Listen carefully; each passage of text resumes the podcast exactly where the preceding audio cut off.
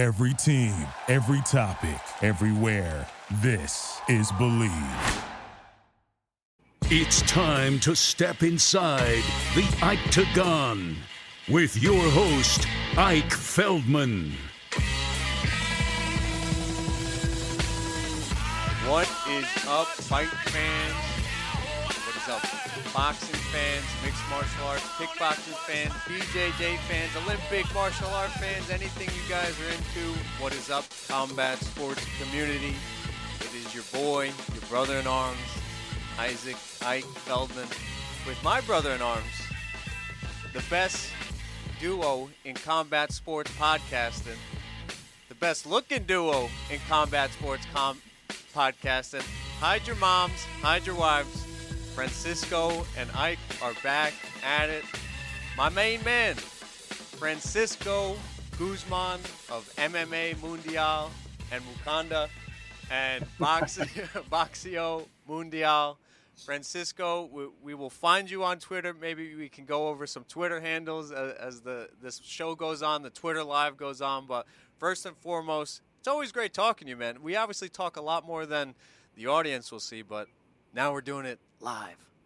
For sure, for sure. How's everything, man? How's everything? Good man, good man. Trying to trying to stay cool in this in this hot, muggy, humid weather we have here in New York. You know. You're always cool, man. You're like a polar bear, man. It, it's hard to it's hard to melt you, man. You are always cool, cool customer. It makes sense. Uh, I will always pay respect to those that have stepped into the ring of combat or the cage of combat. And you, my friend, uh, while you were eating, I think it was tuna tartars. You were showing me some beautiful like dips and Mike Tyson like I would- boxing. You are talented, man, and knowledgeable, and I respect it. Thank you. Thank you. Um, give us a story of your boxing background. Like what? Like Well, my boxing background was pretty much an an accident. Um, I yeah, I'm serious because uh, when I first started boxing, I was always interested in boxing since I was a kid, but uh, I never really went to a boxing gym till I was like in my early 20s. And I met a friend of mine in the cat in uh, Schenectady, New York. He was he was actually a professional boxer, and he brought me into the gym. Um, and uh, I got my taste of of actually sparring, and you know, when you get hit in the nose, um, pretty pretty hard, you start to realize this ain't a joke. Um, you realize how much discipline it takes for fighters to be in the kind of shape they're in. So I did it as a way of just being good. I never really tried, you know, really wanted to compete at all. But uh, you know, the Golden Gloves was always around there, and they were like kept asking me if I wanted to compete, and and one year I said, all right, I'll do it. You know, um, and uh, I competed in the uh, uh, Golden Gloves maybe uh, two years, wow, two years in a row. Yeah. respect, man. Respect. One of the hardest amateur competitions in New York. You know, so it's no longer called the the uh, the uh, it's no longer called Golden Gloves ring anymore. Masters. Ring Masters, right? But yeah. uh, do they? Okay, question then. Do they hand you the necklaces still? I don't know. I, I believe they still do. I'm They I'm not sure. I haven't been to those fights in a long time. I, I re- the, my boy won the. Uh, he was the Silver Gloves, uh, Mr. Benny Baez. Uh, Hmm. psh, Maybe a decade ago, who's walking around the college campus with uh, the silver gloves. And I go, "What the hell are those?" He goes, "You know those four miles a day I've been running, and that I've been going to White Plains to train. It was all." And he goes, "Oh, my fight's on YouTube." I go, "You fought at MSG?" I was like, "You're so modest." yeah, you Ben." fight at the theater.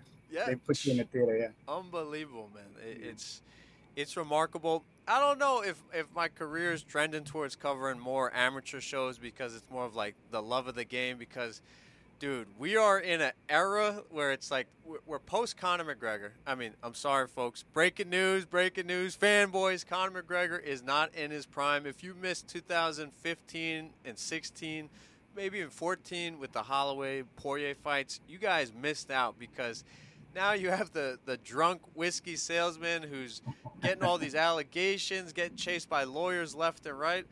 It's Man, crazy. I, I- I respect the amateurs because there's there's no pomp and circumstance. There's not as much bells and whistles.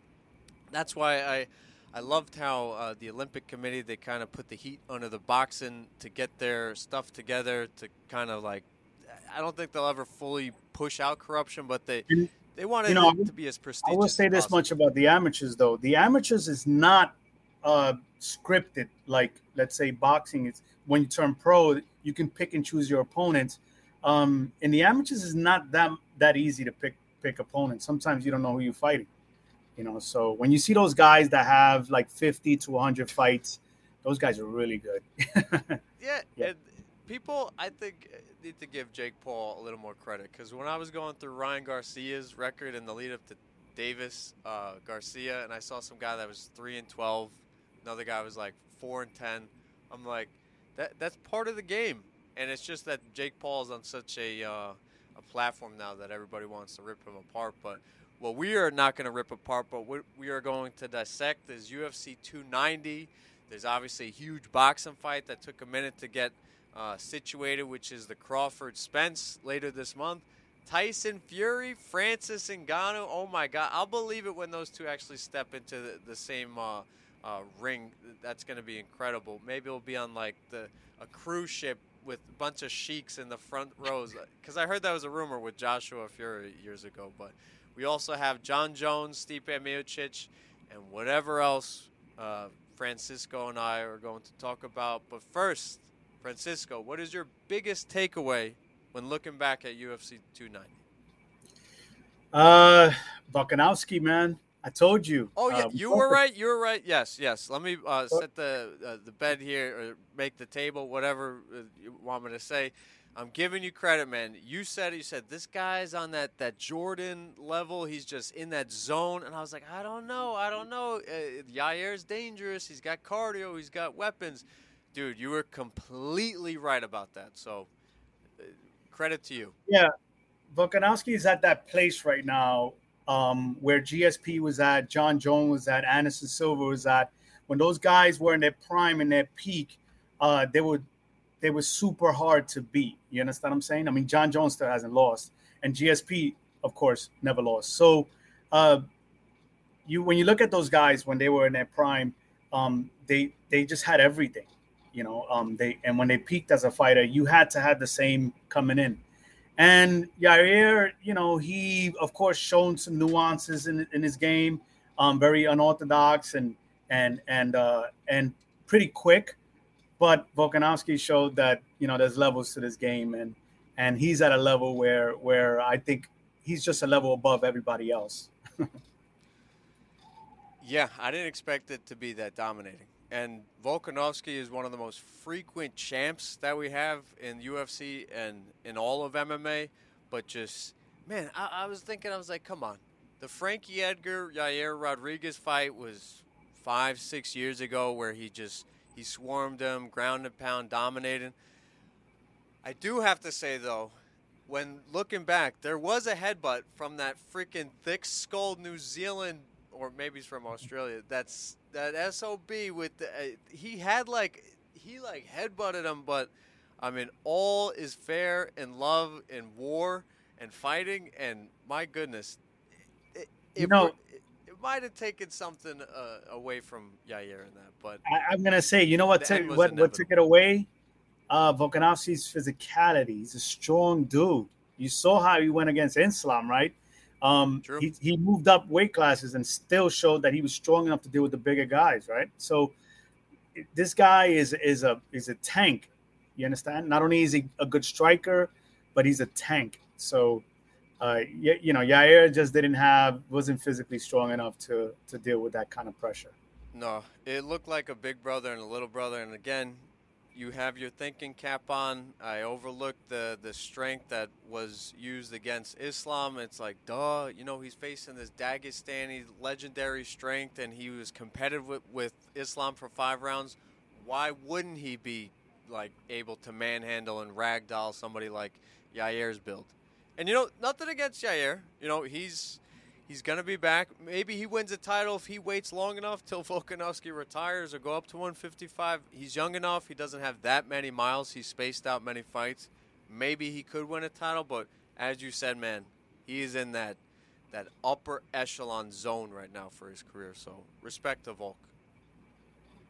Well, uh, we have uh, Ilia Topuria, right? Isn't it?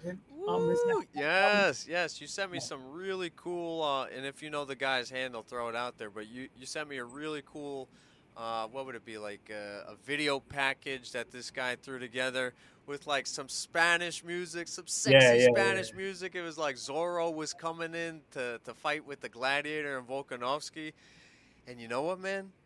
Again, I, I love Volkanovski. Okay, I'm a big fan of him. I, I really am. People think it's like I'm a big fan of him, but it's like now I look at Topuria. He's more hungry. He's undefeated. He's very similar build as Volkanovski. And just when is the king gonna be fat on the throne? So yeah, you you say Topuria. I might I might just keep. I might. I think I'm on the record of telling Volkanovski I keep picking against you. He's like, oh, Mike, keep picking against me. Yeah, um, I picked the zombie I- against Volkanovski. it, it, it's hard to bet against him right now. You know, um, only because like he does, like I said, he does he does a lot of things really good, um, and he's at that peak. Uh, Topuria could could be a threat. You know, I mean, he looks like it, but once you get in there and you see them both together, you see the reason why Volkanovski's where he's at. You know, so and and I would say this much, in my opinion, when Volkanovski beat when he beat um, um Max Holloway the first time, he got that win legitimate. The second time, I thought he lost. I thought it was a very close fight, but I thought he Yeah. lost. But in that third fight, it's just like he got better and better and better, and he was fighting the best guy in the division.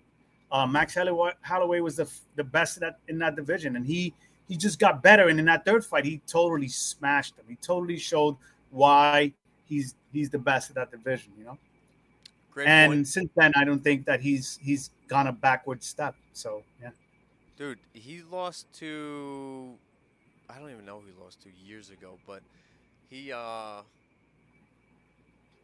undefeated in the UFC featherweight division. He's taken out all the top contenders: Brian Ortega, Max Holloway, Yair Rodriguez, Korean Zombie. Uh, is all that's left is a rematch with Islam, or are we gonna wait for Topuria to make a statement, or is that just a fight? he that- wants he wants that rematch. He actually voiced that in the press conference. He, he wants that rematch. He i know he he felt that he won. A lot of people did feel that he won too. I, I didn't think so but i thought it was super close. I mean i thought he was to get washed. I was i was boy did i eat crow.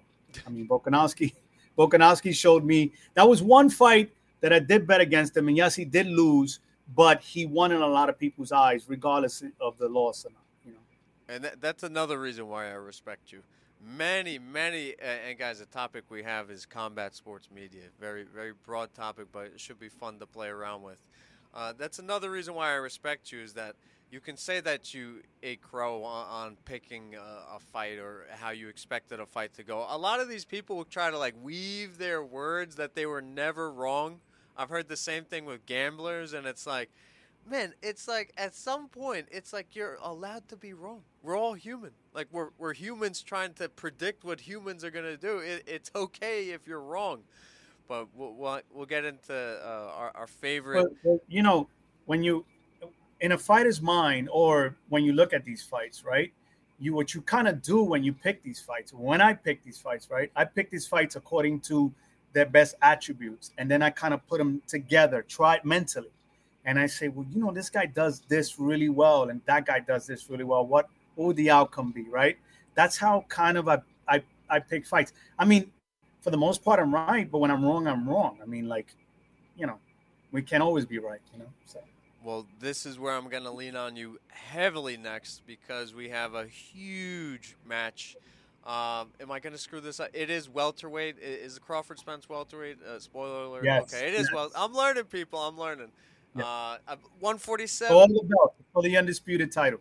undisputed title. Uh, uh, is it 147.5? Is there a five in there, or is it just 147? Nah, it's 147. All right, It's I'm making up weight classes.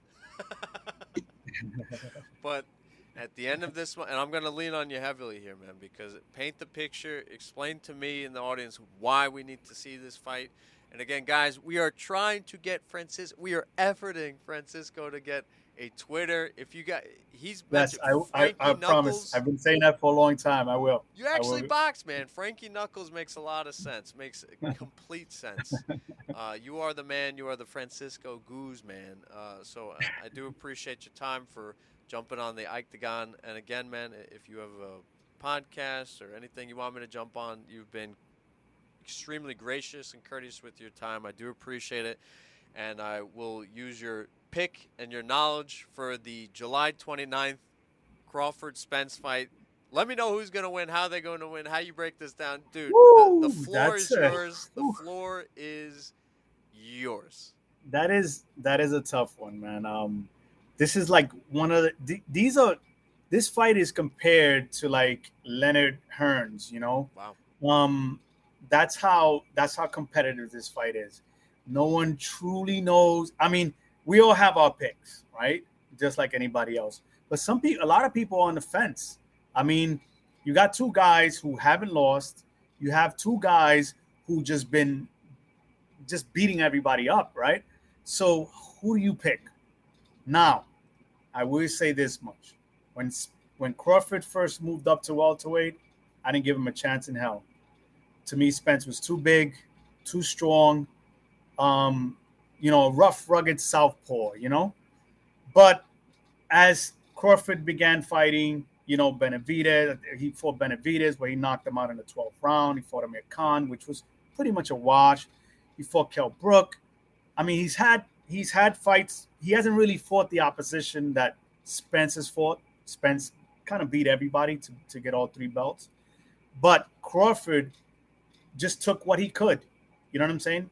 But when Crawford fought Porter, it was to me it was a perfect measuring stick because Crawford, I mean Porter had fought Spence, uh, lost to Spence on a real close decision where he was knocked down. I believe was the tenth round, tenth or eleventh round. He was knocked down. Yes. Um, I believe so. and uh but it was a close fight. Now Crawford comes in there and fights Porter. Porter Porter of course was was very competitive in that fight too. But one thing I saw about about Crawford against Porter was that Crawford you know made the fight a little different. Uh, Porter tried to fight his fight, but even Porter said it in, in, in his podcast that every time he tried to fight his fight, Crawford was ready to stop it, and it made it more difficult for him. Uh, but if you look at the tenth, what is it? The ninth round? No, the- I can't remember what round he knocked him out. I think it was the tenth that he stopped Porter. Um, but when when he when he looked when he looked at when they told him in his corner that he was losing, he said what I'm- that he was like behind or was close or whatever. He got up immediately and knocked Porter down, not once but twice and it looked like he was on his way to stopping Porter before his father jumped in and stopped that fight. So he did something in that fight that nobody had done to Porter. Porter had never been stopped. He's been he's been knocked down, but he's never been stopped. And and that's and that I mean there was there was other situations that I thought that Crawford was going to be competitive, but that made solidified it for me that this fight is going to be to me I, I started to lean towards Crawford, you know. And you know, you, you got Spence who's had car accident. You know, he came back and beat Danny Garcia, which was not a which was a, a great win for him coming from from some for a situation like that. Then he had a detached retina. He comes back and he beats Ugas. Uh, he stops him, a Cuban who's never been stopped.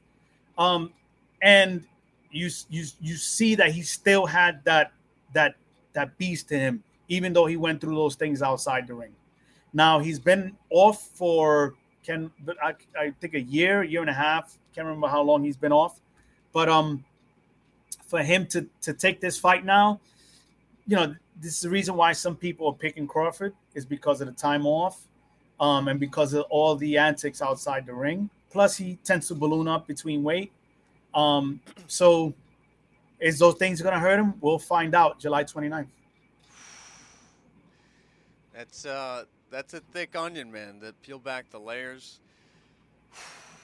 It's a big fight.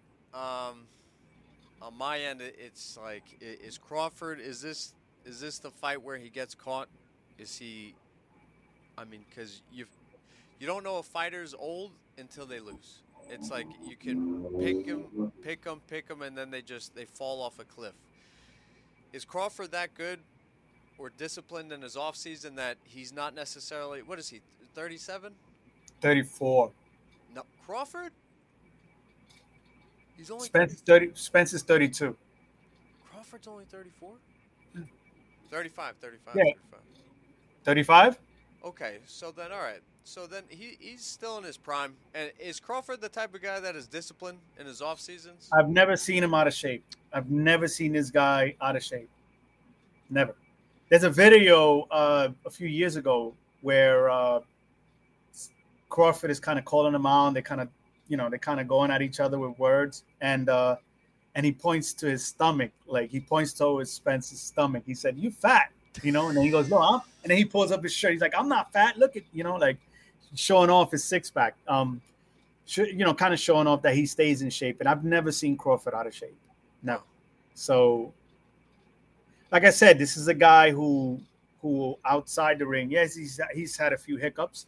I mean, I think he got shot in the head uh, in it before his fifth professional fight. Wait, um, shot? He, yeah, uh, uh, Crawford got shot um, in a. He was in. He was hanging out with some buddies. I don't remember the full story, but he got he, he, he got he got kind of. I think the bullet just kind of hit him and, and came up. Didn't really go into his head like that. Jeez. Um, but but he did get shot, and it kind of woke him up. And after that, that he he had a child also, and uh, he changed. He kind of changed his ways after that. Um, but he's a guy who who stays in shape, who stays in the gym. You never really see him out of shape.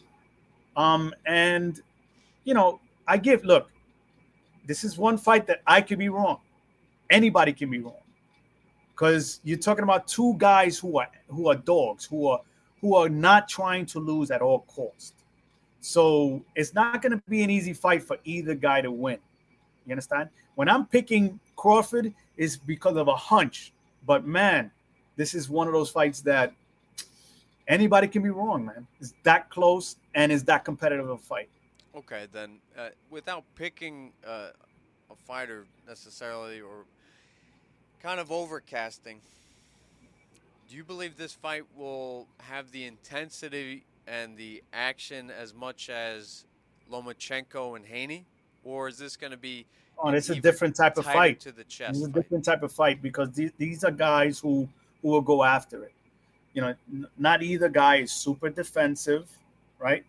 Even though they have good defense, they they have great boxing fundamentals. I mean, Crawford does a little bit more than Spence, um, Spence is very consistent. He has a very good jab. He uh, keeps his guard up pretty high. He doesn't really get hit a lot. Uh, he puts constant pressure on you, and he hits you from all angles. He's a combination puncher. He's a he he's he doesn't he doesn't stop. He just keeps coming, right? Um, he's a good body puncher. He has a very good jab. Both guys have great jabs. So you're talking about two chessmen two high level chessmen going against each other. And it's and they're not trying to play chess. That's the point. These guys are, are, are, gonna try to to outdo another, and that's what makes this fight compelling. You know, I mean, the, this fight should be bigger than Manny Pacquiao and Floyd Mayweather, but of course, you know, height beats substance sometimes. So yeah. Will there be a stoppage? Oh man, I mean, I don't know. Neither guy has been stopped, um, but it could happen. These guys do have a lot of knockouts uh, on their record.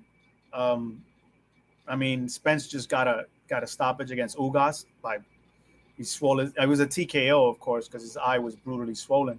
But um, but yeah, it is. You know, he they're gonna come to put punishment on each other, uh, and like I said, this fight is one of those fights that as a throwback fight in a way because we're used to seeing one guy be that much better than the other guy, and then then he just outboxes him for 12 rounds or beats him up, knocks him out, and the fight is over. That's what we we've been accustomed to lately in boxing. But this fight here, this fight is is putting two guys who never lost and are still in their prime. I mean, yeah, they're they're they're, they're reaching the end of their prime probably, but they they still ha- they haven't shown any and you know any any deterioration. They haven't shown um, any. They don't look like they're losing their skill sets. Um, they still look like to be in the prime of their career so far, and that's what we're waiting to see. I know some people were like, "Oh, this fight happened a little bit too late," but no. where is where you know where is the evidence of that?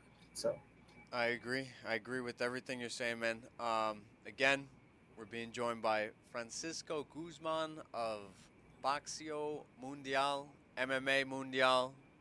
Follow him on a soon-to-be Twitter handle, possibly the real Frankie Knuckles or Frankie Knuckles real, whatever. We'll we'll figure it out. But coming, it's coming, it's coming. Is this the fight of the year, Crawford Spence? It could be. It could be. It it if if it I'd be surprised if it disappoints. Okay. I would be very surprised if if you get these two guys who just stand in front of each other and don't take any any control of the fight. I I would very you know if these guys just played it safe, I would be I would be I don't think anybody's expecting that. Ah, with two tacticians or two chessmen, as you said, it's like it's like that's why I, I felt like Haney woke something up in Lomachenko, which brought the fire to that fight. With these, I feel like these guys like it's nobody's gonna really. It's gonna be so close that we we need like 15 rounds or we need a trilogy. Like it, it's it won't be. It might be. It won't be. It enough. might be. But uh, I, I, I'm excited for it. I mean, I think the UFC is on the same exact night. You, you're gonna have like some. What, what you who's call it fighting on the yeah. card? The the the nurse. No, you didn't say the nurse at home. You said like the the retirement card or something. I love Oh yeah, well, we were talking about all the fighters that are fighting on the undercard. It Yeah. was like Yeah, yeah. it was like, yeah, I, I think you're gonna have some deaths on the MMA side of combat sports that night, and on the other side of boxing, you're gonna have like two fencemen, like, like, like a clean cut might might win it. Like it's it's gonna be a tight fight, but on the other side, you got Gaethje and Poirier, just two guys ready to like Oh, that's themselves up. Like that's part two. Yes. there will be blood in the um, UFC's cage. No, I can predict that. That night is going to be blood. Like, no doubt about it. But For sure. will there be blood October 28th? Because it was just announced. And for this fight, Tyson Fury versus Francis Ngannou, I really, really, really, really want to wait till we see them facing off because Tyson Fury, he, he does have a past, though he has cleaned it up a lot. Francis Ngannou is coming off a major knee injury and the first fight he is going to fight is one of the greatest heavyweights of all time. Like, what? Uh, You can't just build it off some slackadaisical PFL fighter, some low, low, lower ranked boxing heavyweight. Uh, I, I will believe it when it happens. But for you, Mr. Francisco Guzman, what's your first impressions, early thoughts of Fury and Ngannou? Um, you know, of course, this is just a spectacle fight. You know, we all know what this is. Um, but I will say this much, okay? I mean, we're probably gonna look back at this because one thing I will say, I don't expect Ngannou to win, not even, not even by a long shot. But we know Ngannou hits like a mule, and if Tyson Fury takes him lightly in any way and gives Francis Ngannou a, a slight of a chance to put those hands on his chin, and he and he clips him really good. Tyson might not get up like he got up against uh, uh, Deontay Wilder. You understand? I mean, we saw how hard Francis Ngannou hits. I think they they they did some like pressure gauge where he hit it. He hit. Well, I don't know what he hit, but it was like slightly harder than you, right? Only Huh? slight, only slightly harder than you, right? 800 pounds of pressure, dude. I mean, it was like this guy hits like a tank truck, you know, like I just don't see, I just, I know Tyson has the boxing abilities to, to make this a winnable fight for himself, but if you you you give Ngannou just one chance to put his hands on you, um, which is a puncher's chance, Ngannou will sleep you, man. So if that happens, I mean, I know this is not a for, for a title fight. Um, that they're, giving Tyson Fury a pass for it, but if he knocks out Tyson Fury, Francis Ngannou is gonna be a king. You understand what I'm saying? Yes. That's gonna be that's gonna because nobody's beat nobody's done it. You know, nobody's being a boxer. I mean, you know, we saw Conor McGregor try to do it. You know what I'm saying? We see uh Jake Paul beating up, you know, Tyron Woodley and and uh, you know, all these other guys that he's fought. He's he's fighting Nate Diaz now. Um, so yeah, uh, this is gonna be this is interesting because I, I don't give Ngannou a chance, uh, but I do give him a puncher's chance. To say the least, it is 100% interesting. It is a spectacle. It's one of those Muhammad Ali, Aoki. I believe that's not the DJ. Yeah, yeah. There was like a, a catch wrestler that they did at like Shea Stadium, I believe, many, many, many decades ago. Man, I, I, have said this to you several times that I see Francis Ngannou as like, I mean, you crowned it. He is a king, man. He's he's a carries himself like like a how just how a human being should. Like he he's a, speaks softly. He competes like an animal. Like he he is a great champion, a great spokesperson. He speaks multiple languages. His story is epic. And yet, the, the guy who's had tendencies to kind of be insecure in his past, Mr. Dana White, of course they clash heads. But yet, of course, Dana White is buddy buddy with this drunk Irish whiskey salesman uh, who I don't. This guy has. If Francis Ngannou had one of these ten allegations that Conor McGregor had, they would just disparage him. That TMZ and Dana White would form a, an alliance to take down Francis Ngannou's reputation. Like Francis Ngannou truly is just how a he's a he's a fighter's fighter. He's a champion's champion. Like and like you said, man, if he wins, he will capture the world. Everybody will know his name on planet Earth if he beats Tyson oh, Fury. For sure, because nobody's expected to, him to win, and it will be, you know, it will be like a Cinderella story in a way where, yeah. You know, he gets he leaves the UFC. Now he's making more money than he's ever made in his whole entire career, um, and uh, and he's looking to make more money. I think it was eight million that he's supposed to make off the top plus other other ways, other maybe pay per view buys or whatever. But now um, he beats. Let's say it does happen. He knocks out Tyson Fury. Now he, we have maybe a, a rematch down the line, and then he makes even more money. He walks away from MMA much richer than he came in. Wow, it's insane. And it's like he would he would hold court. He could start a Francis Ngannou promotion he could team up with the promotion, and it's like he could be the the correspondent or ambassador, like for Africa, African boxing, African MMA. Like, hell yeah, let's go, Francis. Like, dude, I, I think now learning about how you predict and see fights, mm, I'm learning here. Are we gonna?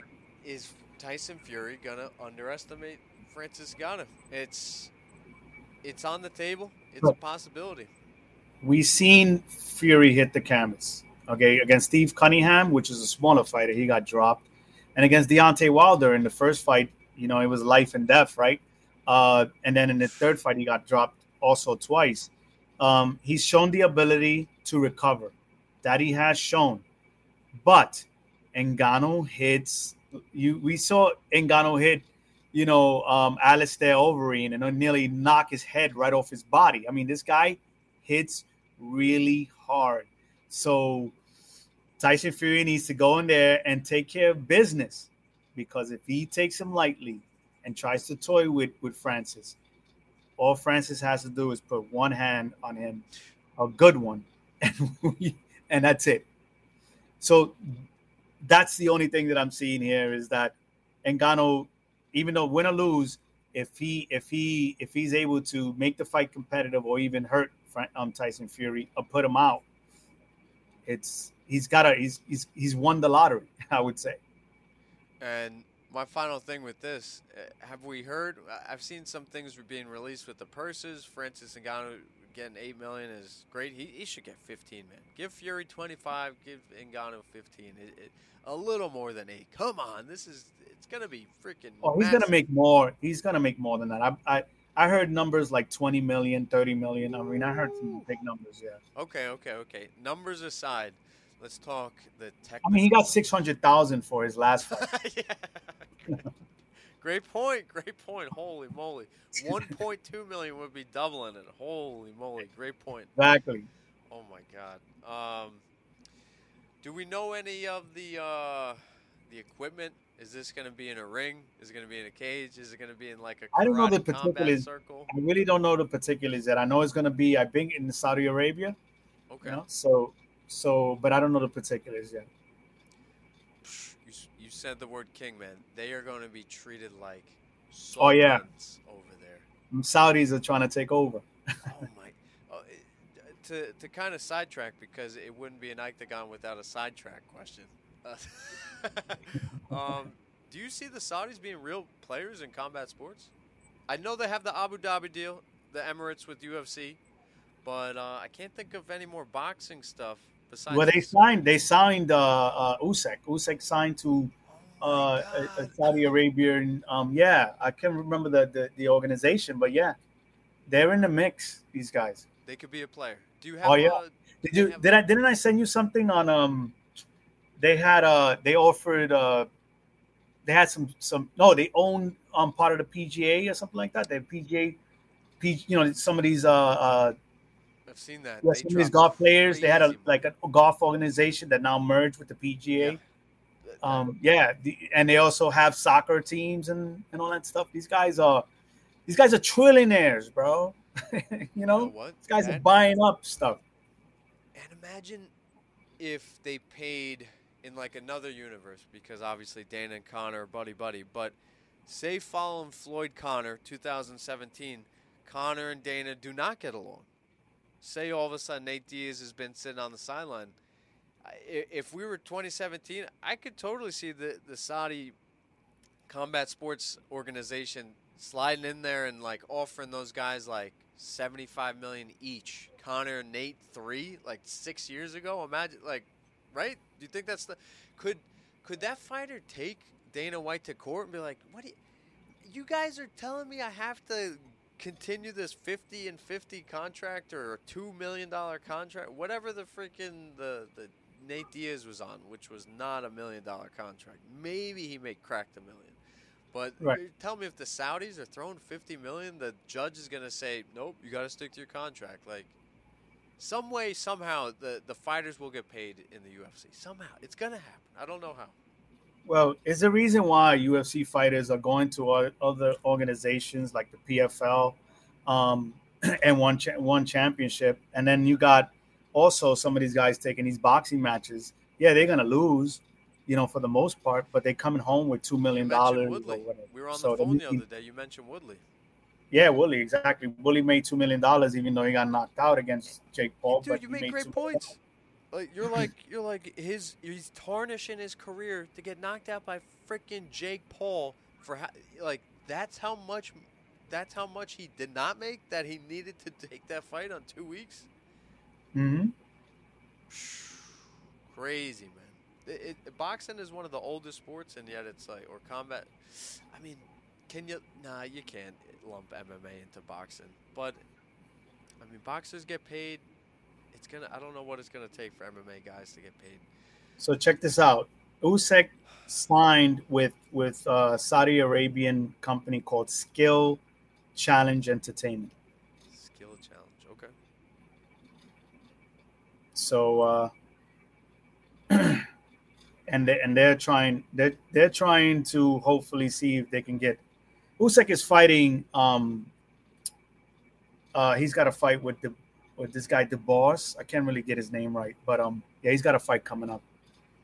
Um but uh if he wins that, which he should, then I guess after Tyson finishes his, his circus melee with Francis Ngannou and doesn't get knocked out, then I guess they could. I mean, they're still going to make that fight anyway because they should because it's not for a title. This fight is not is not for a title. So The fact that they put together this fight so fast, Fury, and it's like I don't think people understand how slow combat sports negotiations take. The fact that they put that fight together so fast, it tells me that Fury was he was he wanted to dance like he wanted to have fun, spice it up. Like the promotion for this is gonna be fun. I think it's gonna, as you said, gonna be a spectacle. Maybe uh, Usyk uh, is just a little boring for him.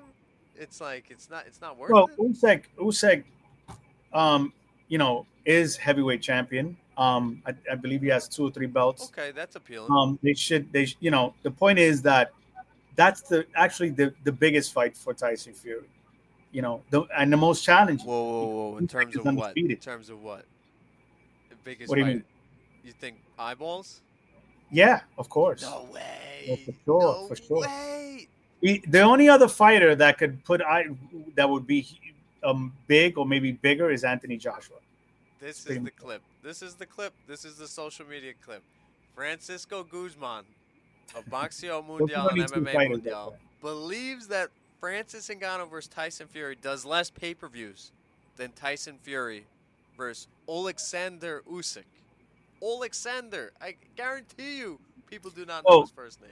Well, I'm not looking. I didn't say that. I said that it was the biggest fight for Tyson Fury. Meaning, Meaning, I mean, I mean, if you take that to Wembley Stadium, that they'll fill that up for sure, for sure.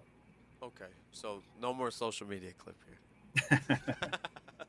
the the I mean, we don't know. We don't know what this Ngannou thing is gonna do.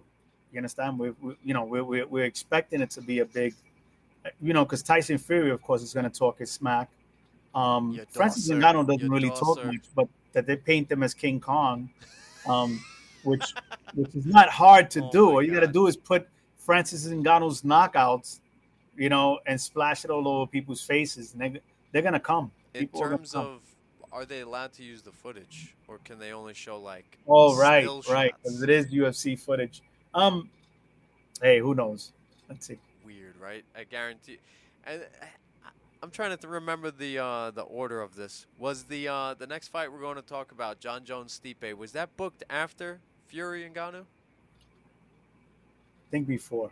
oh okay because i was going to say like dana white that's the very competitive nature of him but spoiler alert the next matchup that francisco and i are going to talk about is jon jones there's something going on with the timeline here. October 28th, November 11th. There is some some gamesmanship between promotions, I believe. But Jon Jones versus Stipe Miocic, the greatest heavyweight champion of all time in Stipe, the greatest light heavyweight champion of all time, steroids, uh, will be under the MSG roof November 11th. Hopefully, I like Francisco I like and I will be there. there. I'm extremely pumped for this fight, man. Uh, like more pumped than Jon Jones is in the workout room. More pumped than he gets up his. Uh, it's an extremely fun fight, but I think we see Jon Jones edging this out. Uh, they're going to paint this. This is the greatest heavyweight of all time. Jon Jones faces him, but it's like it's it's a couple of years past for Stipe. Y- i- anybody who's questioning Crawford versus Spence's like how many miles they have left in the tank, those same people would say then that Stipe is like dead, shot, and dragged around the shed, like in terms of years, because he's had many, many wars. He sure has, but he's, you know, he's still he's still in my eyes might be might still be competitive enough to make this fight interesting. You know, we we we saw Jon Jones beat Gane, and that might be a, a, a- a gift and a curse at the same time, because it wasn't much of a fight, Right. right? Ended really quickly. It was a super easy fight for Jon Jones. Um, we thought it would. I mean, some of us. I, I picked against Jones. I thought jo- I thought Gane was gonna put up more of a fight than he did. Um, now Stipe is a much more accomplished heavyweight than Ciryl Gane is, for sure. And we've seen uh, Stipe go through adversity. I mean, yes, he got stopped by Francis Ngannou, but that's Francis Ngannou, you know. And he beats, he gave Francis Ngannou's first loss. Remember that in a fight that we thought he was going to lose. I mean, he was getting a, he was getting a lumped up in that fight before he turned it around and started taking him down and took the fight away from him. But I will say this much: um, I don't expect him to beat Jon Jones, but he may show us where Jon Jones really is because I'm I believe he's going to put up more of a fight than Ciryl Gane for sure. I, I look at it as Jon versus Jon. Like if if, he finishes Stipe in the first round, it's like okay, all right, maybe he is something at heavyweight. But uh, we all think he's gonna win. So my point is, how does he win? How fast does he win? Like you have to, you, we really have to critique Jon Jones to that degree because this is not Francis Ngannou. This is not. I mean, that's really it. That's really it. His competition. The heavyweight division has never really been stacked anyway. You know what I'm saying? So if Jon Jones has a brutal five round decision win, it's like, oh, I give credit to Stipe for that. But if Jon Jones goes out there and finishes him in 90 seconds, two minutes, it's like, all right, Jon Jones, he he he can make some noise at heavyweight. Yeah, if he beats if he beats Stipe that easy, like he beat Ciryl I mean, who who do we have? I mean, he'll he'll pretty much beat the rest of the roster that's out there, I believe. Um, but I I kind of think that I I I've slept on Stipe, especially when he fought DC. You know, um, when he fought DC the second time, I slept on him, and uh, and he turned that fight around, of course, and and knocked out DC. Right? Uh, he's shown that that he can adjust. Um, and yes, he's been inactive. Um, and yes, he might be past, of course, his prime or whatever. Um, I don't knock the inactivity. I think that's wise. Yeah, the inactivity, of course, but I think that's John, wise.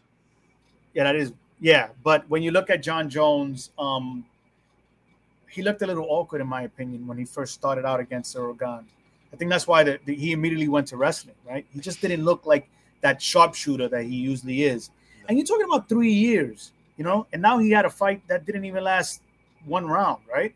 So, um, is he is he back in the gym, or is he or is he just you know just chilling, you know, um, and hanging out? Because that's what I've been seeing. I haven't really been seeing anything else. Is he is he trying to improve furthermore because of the three years and because that fight didn't last too long? Because if he's if he's just enjoying the fruits of his labor and thinks that he's just going to come and run over Stipe, he might it might be uh, he might be uh, biting more than he can chew. So, I mean, this is really going to tell us where Jon Jones, in my opinion, where he's truly at after you know a layoff and and and is he is he the is he the, now the greatest heavyweight of all time, if anything, because that's what he could be called if if he runs through the division. Not only a light, the greatest light heavyweight, but the greatest heavyweight and the greatest of all time because he hasn't been beaten. Who has a better chance of winning, Miocic or Ngannou? I, I'd say Ngannou because Ngannou, Ngannou, Ngannou showed he he he was a different fighter when he fought Miocic the, the second time, right? He stuffed the takedowns, you know what I'm saying, and he was able to to control Stipe from from doing anything. Um, yeah, I, I think that uh, uh, Ngannou, I mean, Ngannou has been off for quite a bit and was severely injured in Ciryl Gane fight. He's had some surgeries, so we really don't know how much if those if if those injuries have taken something away from him. You know, not making him that monster that he usually is. You know? And he's gotten better as a fighter. That I will say, but he's been off for a while too. So who knows? And would you suggest? Would you agree with this that Ngannou should just stay away from the weights? Any like uh, powerlifting, off-season power? Like he should just immediately just kind of like. Yeah, I don't. I don't. He he's strong. He's physically a big guy. Why does he need more muscle? Right. Um, what he does need is is skill. He needs to better his skill. Better. He he he's shown he's shown a, a different skill set in the second fight. That's that's what I think threw Stipe off because Stipe couldn't get off at all. You understand? Now, now when he fought when he fought um Ciryl Gane, what I saw was that he knew he wasn't that guy. He was severely injured, but he found a way to win. You understand? I mean, that showed me that he was in a different place. He was getting to a different place as a fighter. You know, because to be that severely injured and still win against a guy who who was that's heart man. Obviously, yeah, it, you know. So you have to you you Ciryl. I mean, um, Francis Ngannou is is shown improvement from his first loss to Stipe Miocic for sure.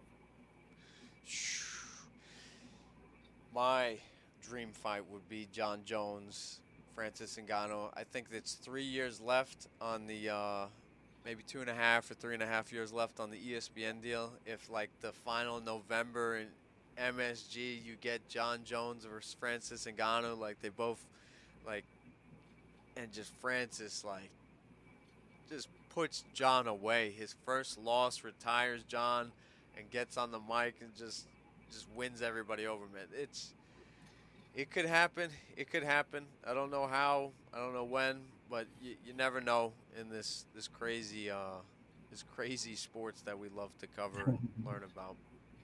And uh, some of the people.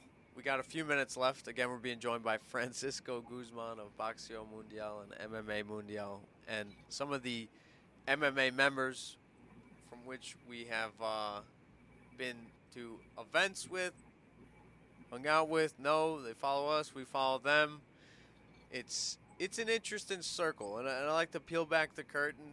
Uh, I've had good experiences with the top dogs, very porous experiences with the top dogs, and it, it's interesting. It turns into high school when you're at these media scrums, and especially when it's lunchtime and they're, they're serving out free sandwiches, and it's like everybody rushes to the lunch line. It's hysterical. That's why it's like Francisco. I'm trying to get him to come to Boston with me. It's like, man, we are we are the crew now. Uh, rolling out to these events. Uh, if I don't catch Francisco, With a with a Boston, dynamic duo. dynamic duo. Uh, we'll definitely uh, we'll kill it at MSG in November, or, maybe a boxing match before then at MSG or Barclays or something. But Yeah, let me start. Uh, I want to. I'm gonna throw out media member names, and I want you to tell me uh, your favorite part about them and your worst or least favorite part about them. Let me start. Ariel Helwani, extremely informative journalist, extremely well spoken, uh, carries himself like a classy professional. I'm sure he writes beautiful emails. I'm sure he can speak the corporate talk like no other. Okay, that's the good traits. The bad traits, man, does he instigate these fighters to get to say shit about contracts or about the promoter? And it's like, it drives me nuts. And some of the fighters have caught wind of his style, and they're like, Ariel, I'm not going to say that, but. Uh, the younger, less experienced, more uh, less media savvy fighters, they just they, they get warped into his spell. So, yeah, I, I love the way he conducts himself as a professional in the corporate world, but when it comes to stirring the pot, he, he's there's nobody in the kitchen that stirs the pot like Ariel Helwani. So, what are your thoughts on uh, um, Mr. Ariel, the nose. Nah, the nose? Um, yes, you know, look, he's trying to make a living. I mean, and not only is he trying to make a living, but you know, he had that little fallout with Dana White. You know, Dana White. You know, whenever he speaks of Ariel Helwani, he does try like, to bully him. he bullies the crap out of Ariel. So it's Ariel's way of fighting back. You know, he, he talks about you know fighters' pay and and all the other stuff that that is going on with mixed martial arts um, that we all know about. Um, some of us know about. Um, so he's, you know, I, honestly, I have, I don't really have any. I think he's a cool dude. Honestly, I think he he's just uh, you know he's he's still here right he's one of the first guys to, to really cover the sport the way he has um, and he's got a he's got his own audience you know what i'm saying and a lot of the fighters like him um, you know and i think that uh you know it's easy to pick on him sometimes because he's just not a tough guy and when he tries to be tough it's like dude stay in your lane you know because it's there's not a tough it, you know it's not a tough bone in him you know, even though I wouldn't underestimate anybody, you know, you never know. No, I, But, but you know, Ariel come- just he's a peaceful guy. You know, he's really not trying to step on any toes. Um, he does he does you know talk a little bit sometimes, and you know he might get himself a little bit of trouble, but you know, he, he reminds me of my brother in the sense that like if I needed somebody to defend me, like for something like that court speak, like I'm calling Ariel Helwani. Like, dude, I might get myself in more trouble for opening my mouth, which, which has happened. Like Ariel Helwani, court speak, hell yeah. And I think you, I think you landed on something eh, like something that nobody has talked about. I've heard Brendan Schaub, Joe Rogan. They broke down the the Helwani versus UFC or Helwani versus Dana White relationship. I think you landed on something, and I'm gonna forever use it because if Dana White did not bully Helwani, maybe Helwani would go more lightly on the questions or try to like pull like fish for like some info to kind of badger Dana White, piss off Dana White, poke the bear.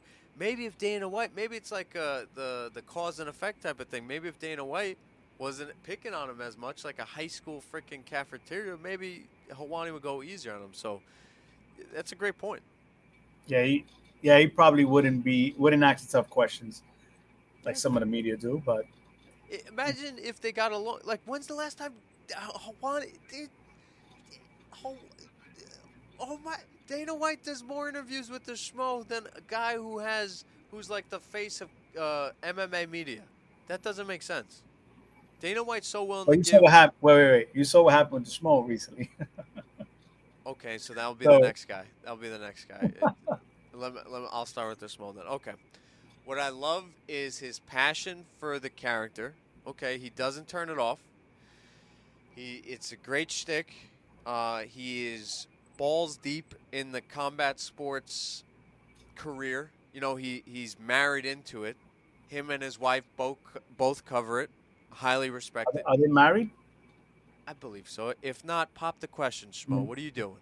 Um, uh, they they travel together. They cover the event together. They're, he's been on the mats.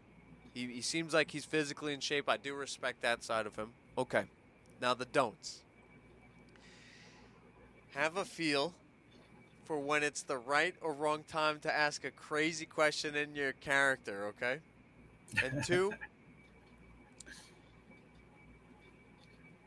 that's it. I don't know. I, I enjoy him. It, it, doesn't doesn't doesn't bother me. It doesn't bother me. I, I, I get it. Well, I, it doesn't bother me either. I mean, you know, I, I, I don't have nothing negative to say. I'm just saying when you get a little bit close to Dana White and you start, you know, kind of feeling that you're in a good space because 100%. you shared the same room with him, Dana, Dana will let you know. studio with the schmo. I you saw. know, yeah, exactly. But um, we saw what happened with Ariel, right? Ariel was Dana White's, you know, he was his, his right. He was he was good with Dana White, right? And then as soon as he did one wrong thing, Dana shut him down.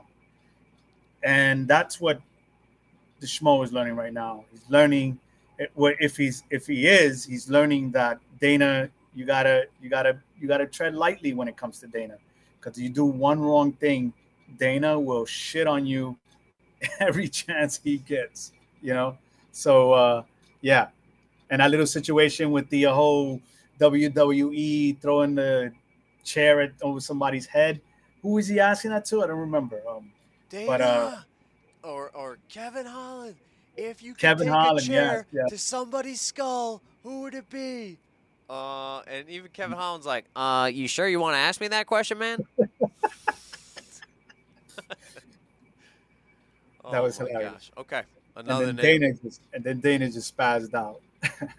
Luke Thomas I highly respect. He that guy could have. He's an aristocrat. I feel like his father's father's father's father was part one of the founding fathers. Like I could see him. Like Luke Thomas is a white wig wearing, like judge, diplomatic, aristocratic, well-spoken dude who you want him to be a lawyer or a football coach. Like he has that type of persona. What I can't stand is the I hinted at this earlier how Francisco can admit if he's wrong on something. I'm giving Francisco credit for completely being wrong on Volkanovski. Luke Thomas is a guy that I feel it's I don't know if maybe maybe only his family members could get him to admit that he said something wrong. Like you can't find a clip of Luke saying I was completely wrong on that. You'll never hear it, and, and to me that's an ego thing, but. So that that's my take on Luke. Again, I respect him. This guy could run for governor, eh, run for a politician. Like that that takes that takes a lot of energy to be that type of cleaned up personality. But again, like a politician, they'll never admit they're wrong. Yeah.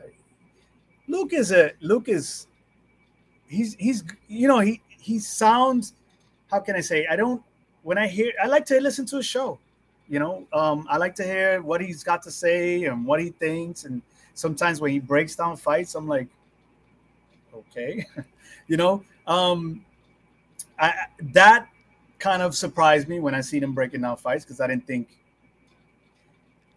I don't know he's he sometimes cuts a little bit too long trying to show oh, this is gonna happen, and you're sitting there, okay, let it happen already. Like, um, yeah, you're like sitting there, like, okay, what is it you talking about? Um, but I will say this much, you know, I, the guy is, I don't see any any harm in listening to him. You know what I'm saying? He, but I I don't really got much to say. yeah, all these guys are harmless. I, I watch his show sometimes just to listen to what he has to say, but I don't have anything real negative to say about the guy. No. I don't know what it is. Since I've become a father, it's like I, I feel like I'm trying to carry myself like a father. Like I, I'm not. I don't think I'm gonna wear a zebra blazer out to one of these events. Like I really, and I think the turning point was I was so close to like buzzing a mohawk at the uh, at the Newark event, but the fact that I didn't do that, it's like that's that's where I'm at now. Uh, I'll, I'll dress snazzy, but I'm just keep it. That would have been interesting. Keep it clean. try to conduct myself like a father. Have fun, and it's like I don't know. Uh, it's just Francisco, you're the man. Uh, I enjoy hanging out with you, man. I enjoy speaking with you. Uh, hey, I'm kind of glad you're there when I get there. Like, are you Shit. coming to Boston? I'm thinking about it, man. Not 100 percent because I think I have to do something that weekend. That's the only thing that's kind of kind of halting me from going. Would you go to the PFL the night before at MSG? Uh, Maybe PFL the night before, really? Yep, August 18th. I'll put in for it. August 18th, I'll put in for it. All right, all right. We got to connect, man. Any boxing matches coming up in the city? Uh, uh not that I know of. They always squeeze in a card also, that tomorrow like, oh, Teofimo's fighting? Teofimo Teofimo, Teofimo just, he, he just had a fight. Always, though. But, like, I'll, I'll find out the week of. I'm like, oh, man, he's at MSG? Oh, yeah, he fought at the theater. Let me know, man. Let me know. If there's any, uh, gave a great website to me, uh, fightnews.com, their schedule. I like the way it's set up, very clean. They need to throw in the event where, or the location. But other than that, we got some yeah, great fights on the horizon, my man. Fight schedules on that. Yeah.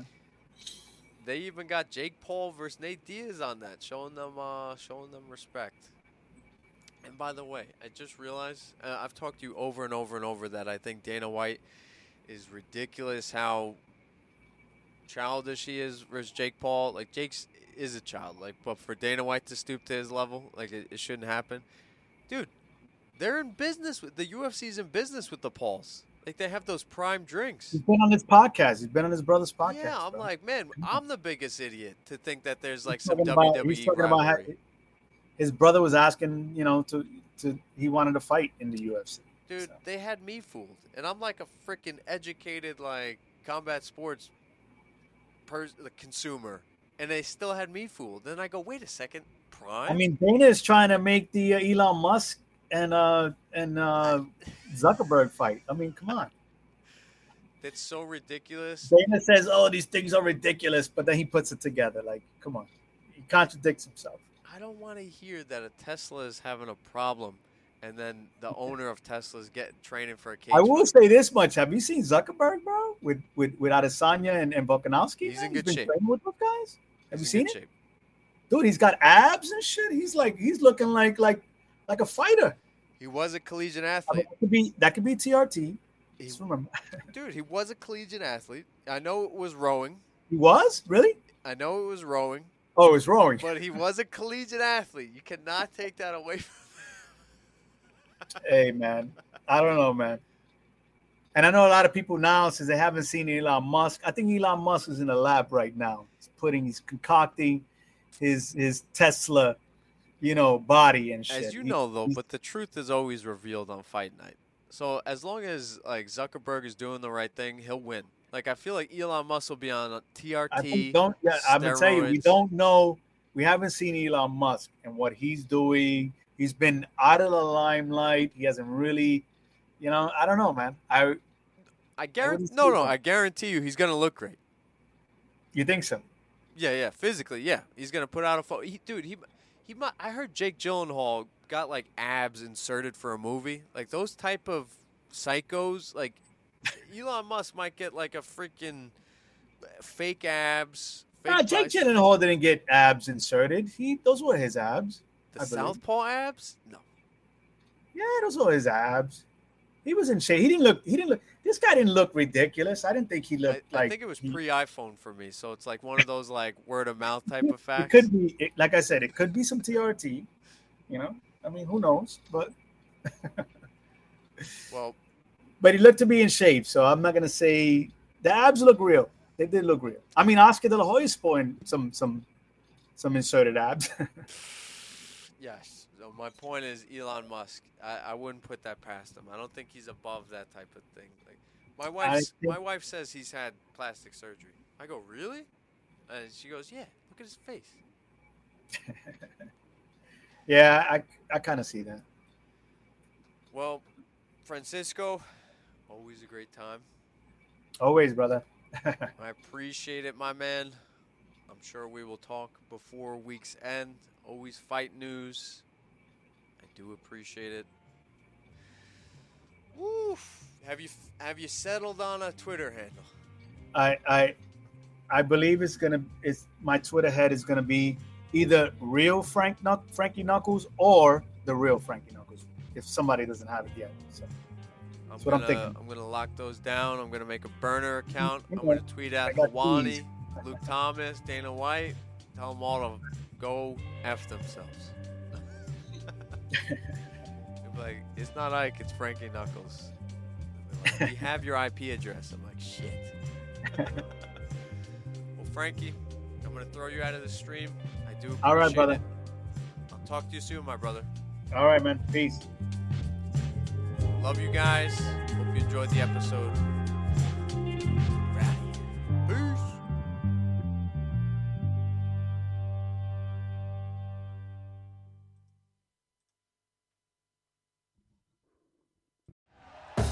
Thank you for listening to Bleav. You can show support to your host by subscribing to the show and giving us a five star rating on your preferred platform. Check us out at Bleav.com and search for B L E A V on YouTube.